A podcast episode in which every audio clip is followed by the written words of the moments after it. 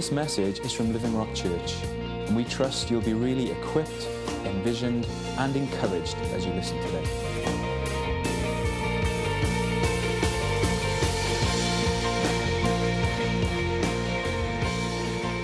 Okay, this.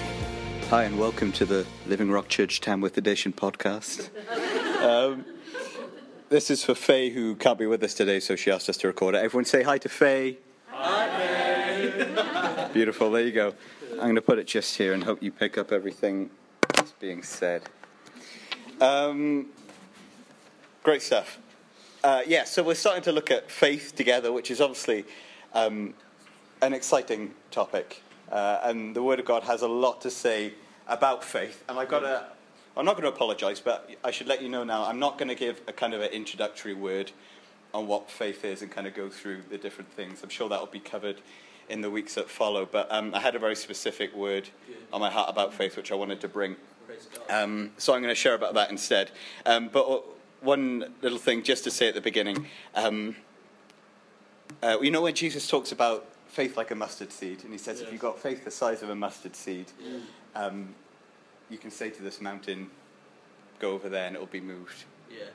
Um, it's a bold statement. And, and just, it's such an incredible point that Jesus makes in that. He's talking about faith the size of a mustard seed. Um, and I always thought, I was thinking about it actually just this week. If, uh, if you're going to introduce a scale on something, and you're saying, if you want to do something big, you think the, the more normal thing to do is say, oh, if you want to move a mountain, you need faith the size of an oak tree. Yeah? And then if you've got faith the size of a, like a silver birch, then you can move some bricks uh, and make a big boulder wobble or something like that. And then if you've got faith the size of a mustard seed, then you can spell your own name um, and do other really basic things. But Jesus doesn't do that. He's making a point, and he's saying if you've got faith the size of a mustard seed, you can move a mountain. And the point in this is that everybody has faith. Amen. Uh, if you believe that Jesus is Lord, then you have faith. So no one can say, I lack the faith to do this. This is what we've all got. We just need to understand um, how, how we do it, how we move in faith, how we do this thing, which is, um, it's a very, it's a very air that we breathe in a way. We live and breathe by faith. We live by the Holy Spirit and we believe in Him. We trust in Him for everything. Um, so that's what we're going to look at. And the scripture I want us to go to together is in Mark 10.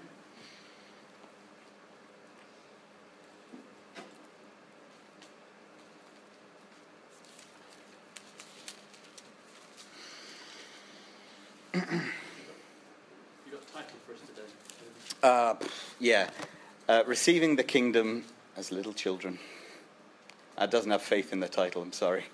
But uh, it's one of the things, actually. We always talk about having faith like a little child, but Jesus never actually says that directly. Um, it's just implied from what we're talking about.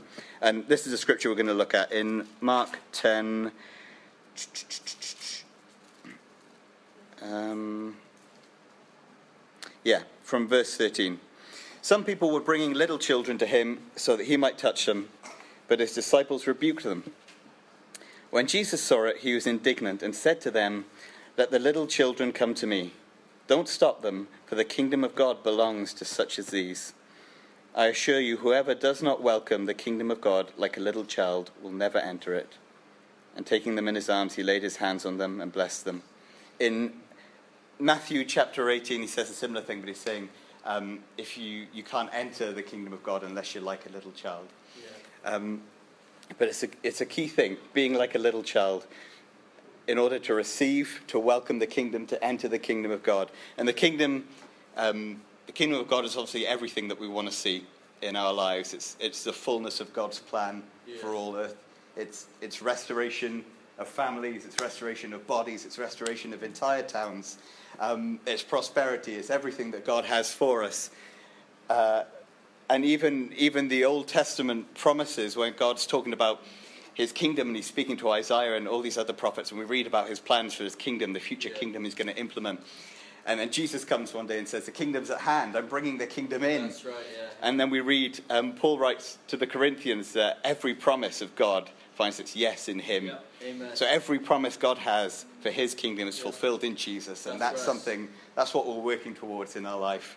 Amen. Um, there's nothing, there's no promise of God on our lives there's nothing that God is going to do that is outside of the kingdom. It's all to do with that. yeah. Therefore, if the Word of God tells me that I need to receive the kingdom of God like a little child, I really want to know what that means. Um, I really want to understand that because that's crucial. Uh, and it's a crucial part of faith. Even if Jesus didn't say directly, you've got to have faith like little children. This is what we're talking about. Um, and so I want to I want to share with you a little story. Well, not really a story. It's an anecdote, and it's not mine, but it's something I heard someone say once, and it, it made me laugh. First of all, but there, there's so much in that about the way little children receive things. Um, and it was a story uh, a guy was telling of when he was seven years old and his sister was five years old, and they were playing on the top bunk of their bunk bed one Saturday morning, um, playing with his toy soldiers. And in, in the heat of battle and all the fun that was going on there, he accidentally pushed his little sister um, off the side of the bunk, and she landed on the floor below on her hands and knees like this with a crash. Uh, and obviously, he kind of looks over the edge, sees she's okay, but he's kind of panicking because he doesn't want his parents to get woken up. He doesn't want to get in trouble. Um, and his sister is just going through this kind of, you know, when children are like assessing internally what's going on, checking if there's any damage, seeing how loudly they need to cry. And she's kind of going through this process. And he leans over and he says, Amy, wait, don't cry. Look how you landed on your, on your hands and knees like that. Amy, people don't land like that. I think that maybe you're a unicorn. Which was a calculated choice of word because uh, his little sister Amy wanted more than anything else to be a unicorn at that time. That's what she was in love with. She loved unicorns. And he said this to her maybe you're a unicorn. And then what happened after that is that she kind of paused a little while longer and then just kind of bounced back up on the top bunk again. And she was fine. Because, you know, she discovered that she may be a unicorn and that was enough to kind of nullify the pain for the time being. Um, it, it's, it's an incredible thing. And I mean, it's a funny story, it's a silly story. And, and kids do this kind of stuff all the time. You can say things to them and they'll just believe it. Um, but it says a lot about. that's not. That's not like. A, Don't talk like try this. anymore. Try this. try it when you go home. no, no, don't. Don't. Please don't. Um, they they just take it and they receive it as it is. Yeah, right. Um, and I just love the fact that she, you know, she was on the floor there. She was obviously in pain, and her brother says to her, "Maybe you're a unicorn," and and that she might actually stop and think, "That's a valid point. I, I hadn't considered that before." Maybe I am a unicorn. You know, I've not learned anything that says I'm not a unicorn. Therefore, maybe I'm a unicorn. That the child will actually kind of entertain that um, and take it on board. And it's because I think little children um, recognize that they don't know a great deal about the world that they're in. They know that they're learning all the time. And there's a kind of humility in this where, you know, if, they, if someone else says something to them, they will take it on board because they know they don't know everything. Yeah. They're learning as they go along. Um, and so they'll receive the silly things. And obviously, this is the ugly side of, you know, believing everything that you're told and that people can lead you astray. When I'm talking about receiving words in this way, I'm talking about receiving the word of God, Yeah. uh, very specifically, not just what anyone has to say. Um, but I love it, and I just, I, I can't remember being that age myself, but to me it seems like to be a little child and why they just seem to have so much fun in what they're doing. It's like, it's like they know they're new to the world, they know they're learning, and, and before them they just recognize that they've got this, this, this expanding world before them, and it's full of limitless possibilities. That's right. because they just they don't know what the boundaries are. They don't know what is and isn't real. They don't know what can and can't be done. So they're trying out everything. They're testing everything. Because anything is possible. Um, and, and they pick that up very quickly and then they just go around and they explore and they experiment and they ask questions and everywhere they go they're trying to figure out this new world that they're in. And that's a beautiful thing uh, that's the way god made us to kind of adapt to this new environment because obviously you know first of all you're born and everything's bright and scary for a little while, but then, you know, soon they get into the swing of things and they just enjoy life and children run around and laugh and play and they're just having a great time discovering this world. Um, it's, it's an incredible thing. And it's like, okay, in the 90s, um, growing up in church, Uh, I remember there was a while when everyone was saying, um, not just I'm a Christian, but I'm a born again Christian. And we still use that, we still say that now. Um, born again Christian. And I think at the time it was kind of to differentiate someone who has a real relationship with Jesus from people who just kind of attended church. Uh, and so I remember, you know, when my brother was doing this, the Go team, this outreach evangelism thing, and he's telling people he was a born again Christian, and they'd ask, What's that? Um, and that's just what the word has become to me. And we use it and we talk about being born again. But sometimes I think I, I can use the term so much that I just, the significance of it kind of gets lost on me. Because it's one of the most, I can't say that. There are so many profound statements in the Word of God, but, but it's up there. Yeah. Being born again. Yeah.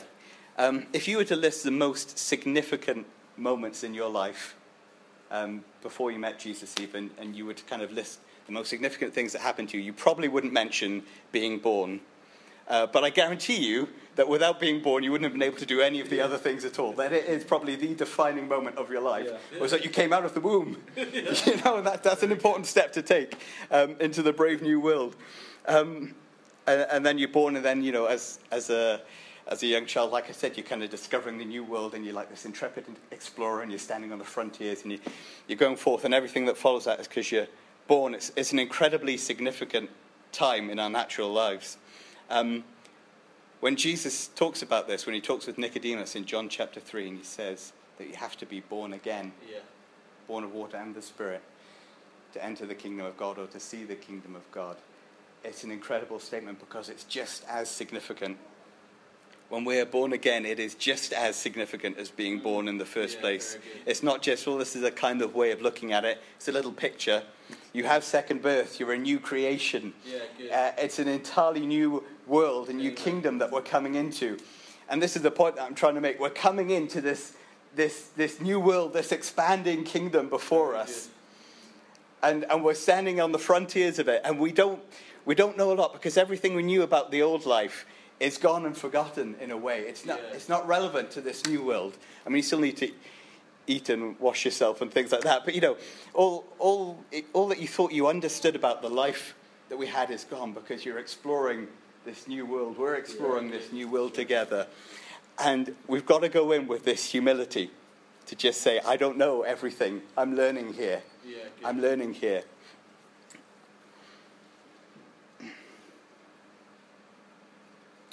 Again, with, with natural birth, there's this thing where the child is coming in the womb, they're in a kind of a slumber, in a way. Everything's kind of dark and hazy, and they're just they're drifting through life. They don't have to do a whole lot, but then they come out into the world and they're awake, rudely awakened, and um, they're, they're taking in their new environment and everything. And it's the same with us. God wakes us up out of this slumber. He brings us, in, us into something new. Um, there's a scripture in 2 Timothy chapter 1. I'm going to read it from the J.B. Phillips. Matthew Ling, who leads a church in Coventry, read this translation for this passage, and it's fantastic, so I'm going to read it to you as well. Um, 2 Timothy chapter 1.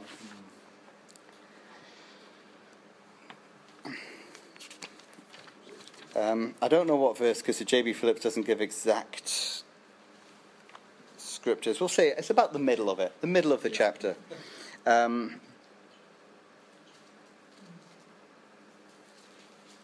okay, I'll just start from here. Accept as I do all the hardship that faithfulness to the gospel entails in the strength that God gives you. For he has rescued us all from, from all that is really evil and called us to a life of holiness, not because of any of our achievements, but for his own purpose. Before time began, he planned to give us in Christ the grace to achieve this purpose, but it's only since our Saviour Christ Jesus has been revealed that the method has become apparent. For Christ has completely abolished death and has now, through the gospel, opened to us men the shining possibilities of the life that is eternal. It is this gospel that I'm commissioned to proclaim. It is of this gospel uh, that I am appointed both messenger and teacher, and it is for this gospel that I am now suffering these things. Yet I'm not in the least ashamed for I know the one in whom I've placed my confidence, and I am perfectly certain that the work he has committed to me is safe in his hands until that day. He calls it the shining possibilities of this yeah. life. Yeah. Um, I don't know what other translations say actually. What did anyone catch hold of? I can look at my other one.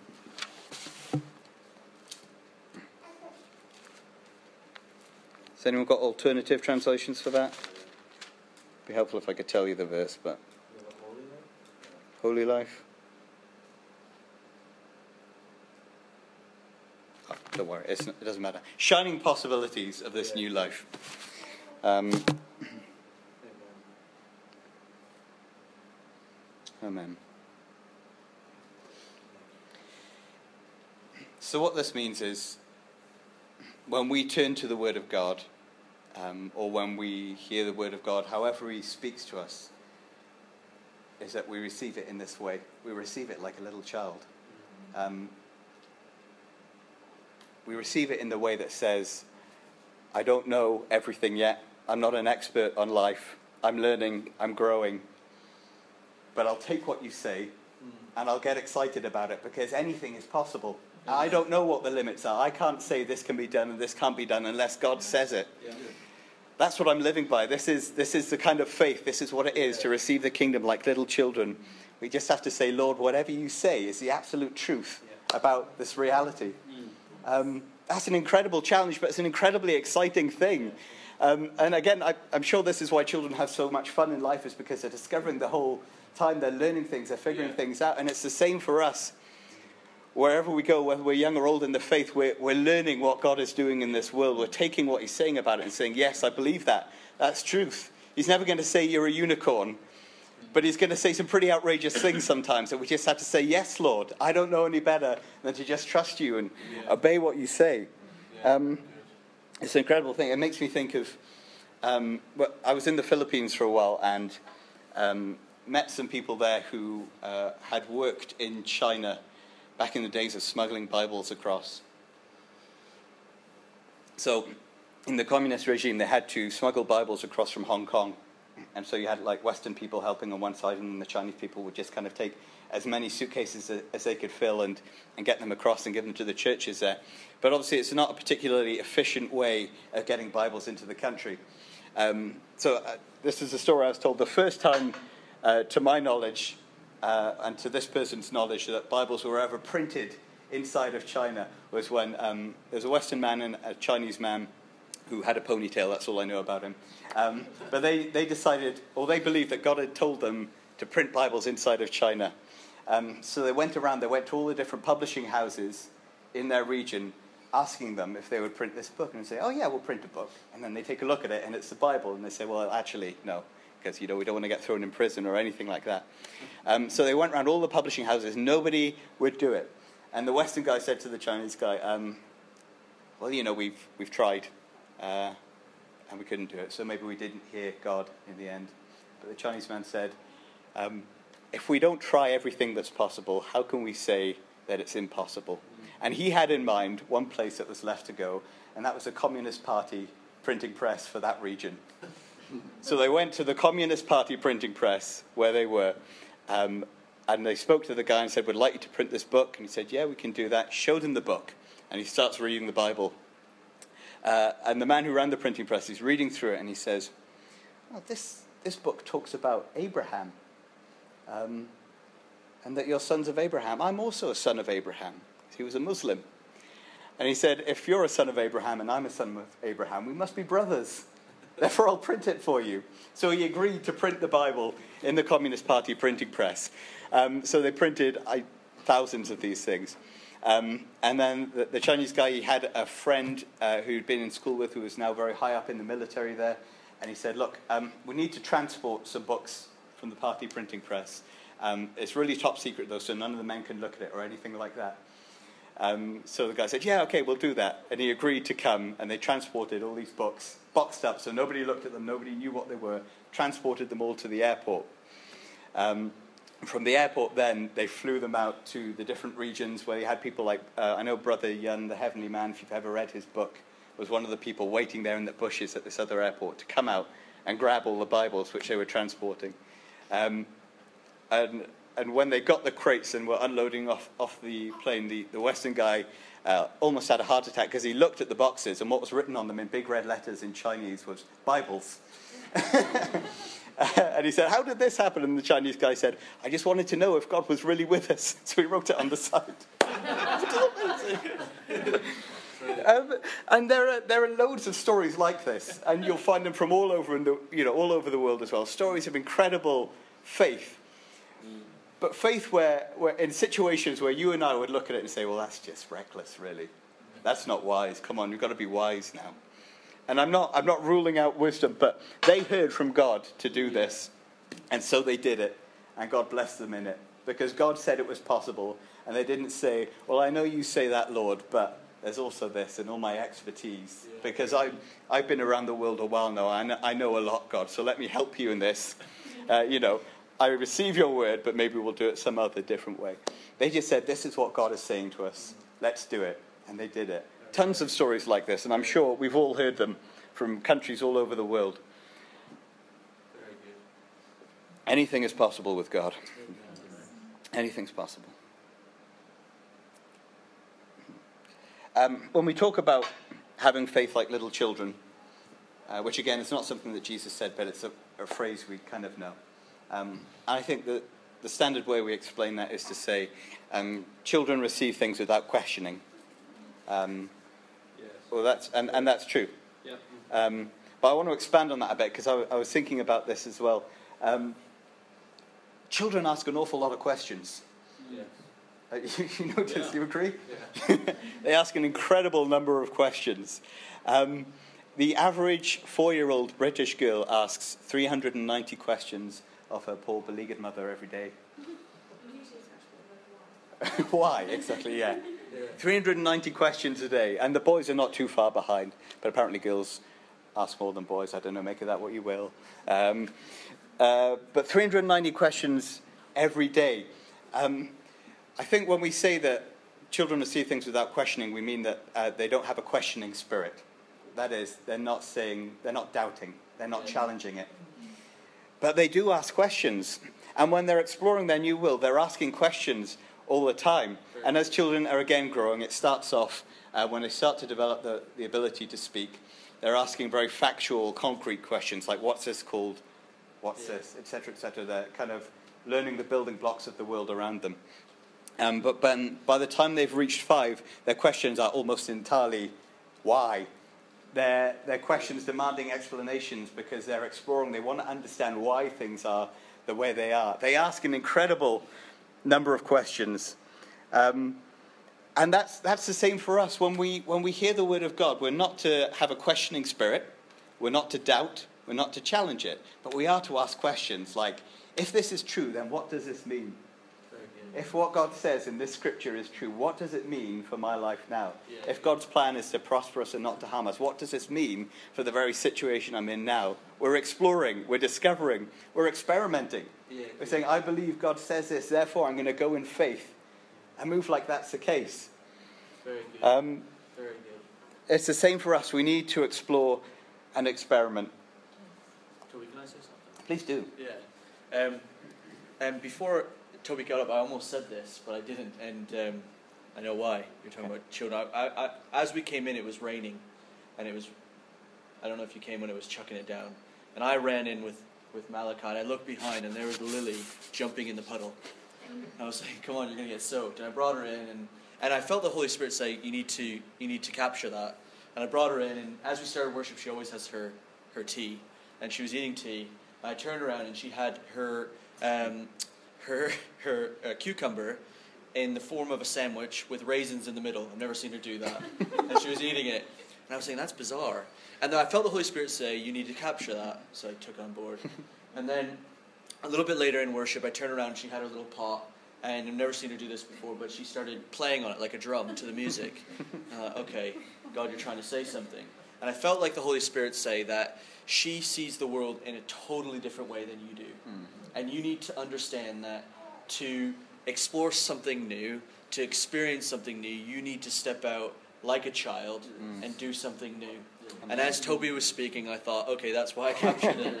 And the shining possibilities he's talking mm. about and what he's talking about is very key for us. Yes. So just as he continues to speak, know, like Lily, where we could all look at the rain and think, "Oh, that's rubbish." In my heart, I was thinking, "This weather is horrible, she saw something totally different. Yeah, very good. Very good. She Very saw good. a cucumber and raisins as something totally different. she saw a pot as something totally different. Yeah. Yeah. And as Toby speaks, I believe that God's going to show us what we have in our hands, that He's already given us, Mm. and He's going to show us that what we see, He's going to show us something different, totally different to what we've been seeing. That's great. Okay, because He's given us all that we need for life and godliness. Yeah. And if we take a step of faith, then it's going to change our mind, renew our mind, and bring us into a shining possibility. Yeah. Amen. Excellent. Amen. Amen. Um, that's good. I mean, I've not got much more to say, to be honest, but I wanted us to get very practical with it towards the end, so we will we'll definitely do that. Um, just to give us time at the end to really think about what God is saying to us and what we're going to do with that word. Um, but just, just to finish my thought on this, on exploring and experimenting, um, I don't normally go for alliterations in preaching and stuff, but I've got another X. So, like, children go from being explorers uh, and experimenters, and eventually, somehow, um, it's kind of a tragedy. They become experts instead. Um, a good quote I heard is that an expert is someone who stopped thinking because they already know everything. Um, children get to the point where they don't ask as many questions, they don't ask the same kinds of questions. I think maybe part of that is that they want to mature, they want to grow up. And obviously, grown ups know the answer to everything. So I'll pretend like I know the answer to everything as well. Maybe, I don't know. But there's something happens in us as we grow up where, where we don't ask questions the same way anymore. You're right, Babs. um, to think of me when I was uh, 16 years old. Well, I was just approaching my 16th birthday. I was a few days away. And I was in the car with my uh, sister in law, who was in her early 20s. My brother had, had gone out somewhere. Um, we were just sitting in the car. And she asked how old I was going to be uh, when I reached my birthday in a couple of days' time. And I said 16. And she laughed and said, Oh, I remember when I was 16. I thought I knew everything. And I laughed as well. But in my head, I literally thought, yeah, but I do know everything. that's, that's, not, that's not an exaggeration. I really thought that I knew everything. And it wasn't that I thought I know every fact, I've discovered everything, but I thought I know what life's all about. I've got it sussed. I know what we need to do. I know, you know, I know how to change this country. I know everything. I had it all figured out at 16. Um, I was very hard to teach at that age because in my own mind I was an expert and I didn't receive anything else that anybody had to say. I was unteachable, to be honest. I could learn the facts. I still went through school and, you know, absorbed all that information, but I wasn't learning anything with regards to life, if that makes sense. Um, in my mind, I was an expert. Um, Paul says when he's writing to the Corinthians, 1 Corinthians chapter 3.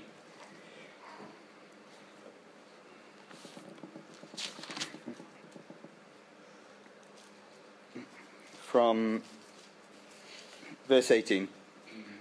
No one should deceive himself. If anyone among you thinks he is wise in this age, he must become foolish, so that he can become wise. For the wisdom of this world is foolishness with God, since it's written, He catches the wise in their craftiness. And again, the Lord knows the reasonings of the wise, that they are futile. So no one should boast in men, for all things are yours. If anyone considers themselves wise in the things of this age, they need to become a fool so that they can become wise. I think that's Paul echoing the sentiment here of being like little children. If you consider yourself wise uh, in this world, in, in the old life, in the things of this age, become a fool so that we can receive God's wisdom Yeah. um, and receive it eagerly as well. The Bereans, uh, you've ever you know, heard someone say, be like the Bereans. Acts chapter 17, uh, people that I think Paul and Silas go to. Oh, I'll flick to it now. Um, Paul and Silas go to them, and they're a great example for us. Um, and we always say it's because they search the scriptures, and they do do that, but they do something else before as well. Um, 17, yeah, can you read it, please, Chris? Yeah. That passage. Now the Berean Jews were of more noble character than those in Thessalonica, for they received the message with great eagerness Hmm. and examined the scriptures every day to see if what Paul said was true. As a result, many of them believed, Wow. as did also a number of prominent Greek women and many Greek men. Fantastic, thank you. That's Acts 17:11. Um, they searched scriptures to see if these things were true, but before that, they received it. They received the word with great eagerness. Yep. They received it, I'd like to think, like little children. Yeah.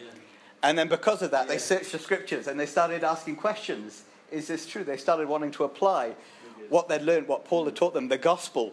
They wanted to know what to do with this gospel. It's the great, the great question um, in Acts chapter 2 at Pentecost when um, you know the Holy Spirit's poured out and they're speaking in tongues, and then Peter stands up uh, with the other apostles and he, he basically shares the gospel. He tells them the life of Jesus, Yeah. And the people that are there, the three thousand, ask him a question. They say, "What must we do?" Yeah, good. They've received the gospel, they received the word of God, and they said, What do we have to do? If this is true, what changes do I need to make in my own life? Yeah, that's good. Asking the right kinds of questions. Um, praise God. Okay. That, that's, that's a nutshell of, of, of what I wanted to. A nutshell? Mixing metaphors. I'll edit that on the podcast for Faye, it's okay. Um, that's basically what I wanted to say today, but I do want this to be very practical for us. Um, there's a reason why we put such an emphasis on the Word of God. There's a reason that when prophetic word comes, uh, either individually or to us as a group, that we don't say, okay, that's great, let's move on. That we're going to keep revisiting um, the words brought to us as a church for this year to bloom, um, the Yeah. wildflowers being added, that we're going to grow in number, all of these things. They're the Word of God, and we don't just say, okay, that's nice, nod our heads, and move on, even if we've heard it second, third, fourth, fifth time. Um, we receive it like little children, Yeah. and we get excited about it. We have to do that. We have to change our attitude. This is to follow on from our repentance, is that we receive what God has said to us in this way. Um, and I'm thinking um, for our own lives, for our own individual situations, um, if God has spoken a word to us in anything that we're doing individually, we need to know what that word is, Yeah. and we need to make sure we're receiving it like little children, receiving it in the way that He wants us to. Um, we may have forgotten what it was because sometimes we, the Word of God comes and we say, "Yeah, that's nice," and we nod our heads, but we need to go back to it because if that's what He said to our situation, that's what we need to do to change it. We need to take it on board, receive it like a little child. Um, and if you don't have the Word of God for a situation that you're in, then I think we need to pray. Uh, we need to be together here Yeah. as a body and seek the Word of God for this situation. Um, and also, very much what Caleb was saying before. Um, there may be things in your hands as well. Is that the, Yeah, yeah, yeah. things in our hands for this situation we need to see differently. Um, so I'm trying to think of the best way to do this. Um, if something's coming to your mind straight away and you know you need a word of God for a situation, that would be good if, if you can let us know now and we can spend this last few minutes together just, just praying and seeing that through. Um, if not, if you can remind yourself of the word of God that's come to you, and maybe, well, could you play a little bit as well? Um, and we can commit ourselves to, to hearing that word afresh. Do you know, we, we hear the word of God so many times That it's like the first time you hear it, there's always this initial excitement that comes with it when you learn something new. And that's fantastic. But then the second time, and you're like, oh, yeah, that's good. And the third time, yeah. And you know, fifth, sixth, seventh, and you end up just kind of going, hmm, nice. Um, as if the word of God has somehow dwindled in power, as if it's lost some of its potency along the way. But that's never the case. What God says to you is just as powerful the first time as it is the hundredth time you hear it. It's the word of God. Um,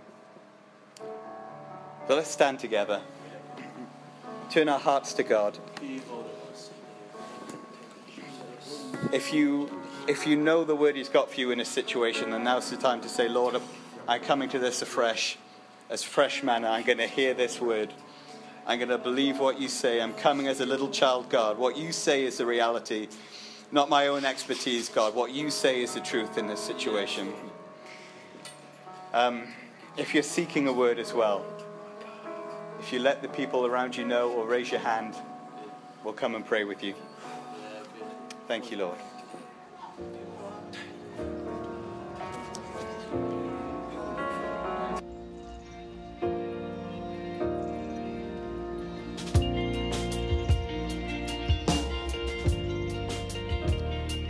Thanks for listening today. For more information about Living Rock Church and for more great teaching, visit www.livingrockchurch.org.uk.